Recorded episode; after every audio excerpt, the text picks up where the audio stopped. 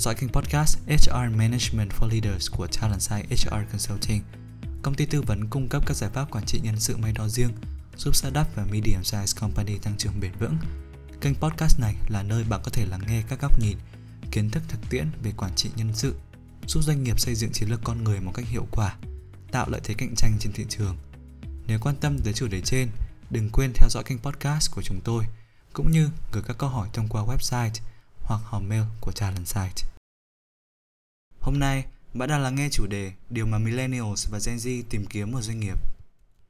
Trong podcast lần này, hãy cùng điểm qua những mong muốn mang tính chất thế hệ của Millennials và Gen Z về nơi làm việc và cách doanh nghiệp thay đổi để thu hút và giữ chân nhóm nhân tài này. Theo dự báo từ các tạp chí kinh tế thì Gen Z sẽ chiếm 1 phần 3 lực lượng lao động tại Việt Nam trong tương lai gần. Để phát triển thế hệ lãnh đạo kế cận thì các nhà lãnh đạo cần tự đặt ra câu hỏi những người lao động trẻ đang muốn gì ở doanh nghiệp. Vào năm 2018 thì Gallup đã khảo sát thế hệ Gen Z và Millennials về những điều mà họ coi trọng nhất ở doanh nghiệp và câu trả lời của hai thế hệ này có sự tương đồng đáng kể. Và đây cũng là những mong muốn mang tính chất xu hướng trong bối cảnh hiện tại. Vậy hãy cùng Challenge Sai tìm hiểu và phân tích từng mong muốn của hai thế hệ này trong phần sau của podcast. Điều đáng lưu ý đầu tiên là Gen Z và Millennials mong muốn doanh nghiệp quan tâm tới hạnh phúc của nhân viên. Trong và hậu Covid thì chủ đề hạnh phúc, hay còn gọi là well-being trở nên cấp thiết hơn bao giờ hết. Khi nhân viên không khỏe mạnh trên nhiều khía cạnh, bao gồm cả thể chất và tinh thần, sức khỏe của tổ chức cũng bị giảm sút. Song từ trước đại dịch thì việc doanh nghiệp quan tâm tới sự hạnh phúc của nhân viên vẫn luôn là một trong ba yếu tố quan trọng nhất ảnh hưởng tới quyết định làm việc của nhân viên thuộc mọi thế hệ. Có lẽ thì mọi doanh nghiệp đều triển khai các chương trình phúc lợi cho nhân viên, nhưng chúng thường xoay quanh sức khỏe thể chất mà chưa thể bao quát các khía cạnh khác. Một nhân viên khỏe mạnh về mặt thể chất nhưng vẫn có thể bị cô lập xã hội khiến năng suất của họ bị giảm thiểu đáng kể hay những nhân viên mới đi làm thường đối mặt với những khó khăn về mặt tài chính khiến họ chưa thể an tâm làm việc để giúp doanh nghiệp thiết kế các chương trình phúc lợi toàn diện cho nhân viên Gallup đã nghiên cứu và trình bày 5 yếu tố hạnh phúc của con người, bao gồm sự nghiệp, xã hội, tài chính, cộng đồng và thể chất.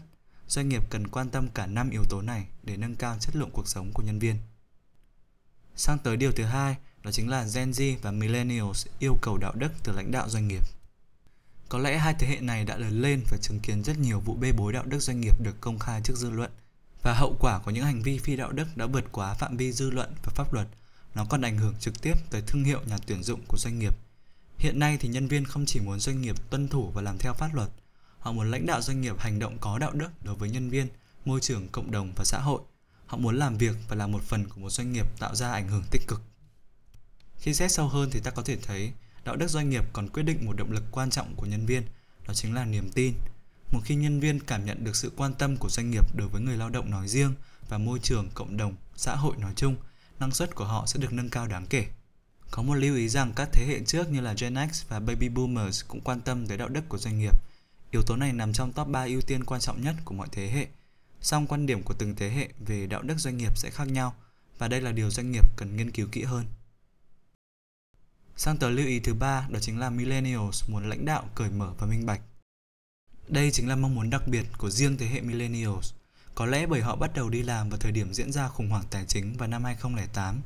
Rất nhiều nhân viên thế hệ này đã trực tiếp trải qua hoặc chứng kiến việc sức khỏe tài chính cá nhân bị đe dọa trầm trọng. Vậy nên, những nhân viên millennials, đặc biệt là những nhân viên sinh năm 1980 đến 1988 mà chúng tôi thường gọi là millennials đời đầu, có sự cảnh giác nhất định đối với những tín hiệu kinh doanh tích cực của doanh nghiệp. Nếu doanh nghiệp của bạn có nhiều nhân viên thuộc thế hệ này, bạn cần cung cấp những dẫn chứng, số liệu hay thậm chí là xác nhận từ bên thứ ba để có được sự tin tưởng của nhân viên về định hướng mà ban lãnh đạo đang theo đuổi. Và hơn nữa, khi nhìn về tương lai, việc doanh nghiệp cởi mở, minh bạch trong chiến lược và kết quả kinh doanh đối với nhân viên sẽ là một xu hướng tất yếu. Sang tới yếu tố thứ tư, Gen Z và Millennials đời cuối tức những người trẻ sinh năm 1989 đến năm 2001, muốn nhà lãnh đạo ủng hộ sự đa dạng và hòa nhập. Thế hệ trẻ được sinh ra trong bối cảnh xã hội có mức độ đa dạng cao hơn trước đây rất nhiều. Đa dạng, bình đẳng và hòa nhập đã là một phần cốt lõi trong quan điểm sống và thế giới quan của họ. Một cách tiếp cận dễ hiểu về đa dạng, bình đẳng, hòa nhập là việc tôn trọng và ghi nhận từng nhân viên, xuất phát từ cả đồng nghiệp, quản lý, chính sách, hệ thống và lãnh đạo người trẻ thì muốn được công nhận và đánh giá cao với những suy nghĩ, cống hiến độc đáo và có chất riêng của họ. Cũng giống với đạo đức thì doanh nghiệp cần có hướng tiếp cận chủ động đối với chủ đề đa dạng, bình đẳng và hòa nhập. Nghiên cứu của Gallup đã chỉ ra rằng người trẻ dành sự quan tâm lớn cho phẩm chất của người quản lý và cơ hội được huấn luyện và phát triển ở tổ chức. Vì vậy thì doanh nghiệp cần nâng cao vai trò của người quản lý trong việc theo dõi, công nhận và phát triển nhân viên trong sự nghiệp với tư cách là người huấn luyện. Vậy, câu hỏi lớn đặt ra là làm sao để đáp ứng kỳ vọng của thế hệ lao động trong tương lai? Nếu bạn đang chưa biết bắt đầu từ đâu, hãy tham khảo các bước mà chúng tôi gợi ý sau đây. Bước đầu tiên, lãnh đạo hãy bàn luận nhiều hơn về bốn chủ đề này.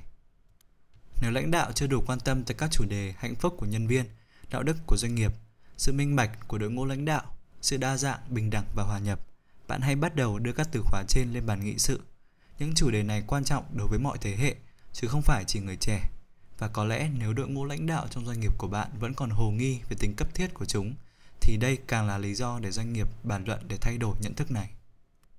Bước thứ hai, huấn luyện đội ngũ quản lý trong việc truyền đạt và thực hiện hóa lời hứa của tổ chức. Nhân viên sẽ trải nghiệm tổ chức thông qua người quản lý.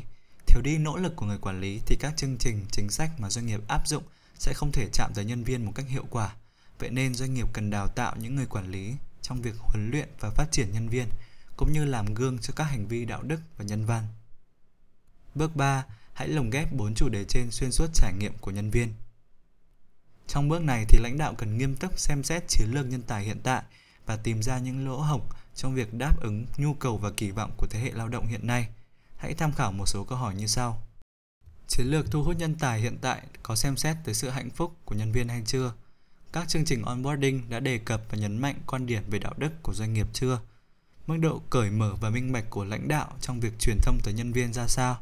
Hay quy định về thăng tiến trong tổ chức đã thúc đẩy sự đa dạng và hòa nhập đối với mọi nhóm nhân viên hay chưa? Và để kết luận lại, chúng tôi xin nhấn mạnh, lãnh đạo không thể hời hợt trong việc thúc đẩy các chủ đề quan trọng trên thông qua một vài sự kiện nhỏ lẻ mang tính chất hình thức. Các chủ đề này cần được tích hợp vào văn hóa doanh nghiệp và nhân viên cần được trải nghiệm và cảm nhận chúng mỗi ngày. Cảm ơn vì đã dành thời gian lắng nghe và tham khảo podcast của chúng tôi. Bạn biết đấy, dù là tìm kiếm cơ hội tăng trưởng, triển khai chiến lược mới hay tập trung giảm thiểu chi phí vận hành hoặc chuyển đổi hoàn toàn văn hóa doanh nghiệp, bạn đều cần một đội ngũ tài năng có tính cam kết cao để hiện thực hóa các mục tiêu trên. Nếu cần bất kỳ sự hỗ trợ nào để giải quyết các vấn đề liên quan đến nguồn nhân lực, đừng ngần ngại liên hệ với chúng tôi thông qua website Talentside HR Consulting Services và cũng đừng quên ủng hộ chúng tôi bằng cách để lại góp ý và đánh giá trên kênh podcast. Chúc bạn một ngày làm việc hiệu quả và tràn ngập niềm vui.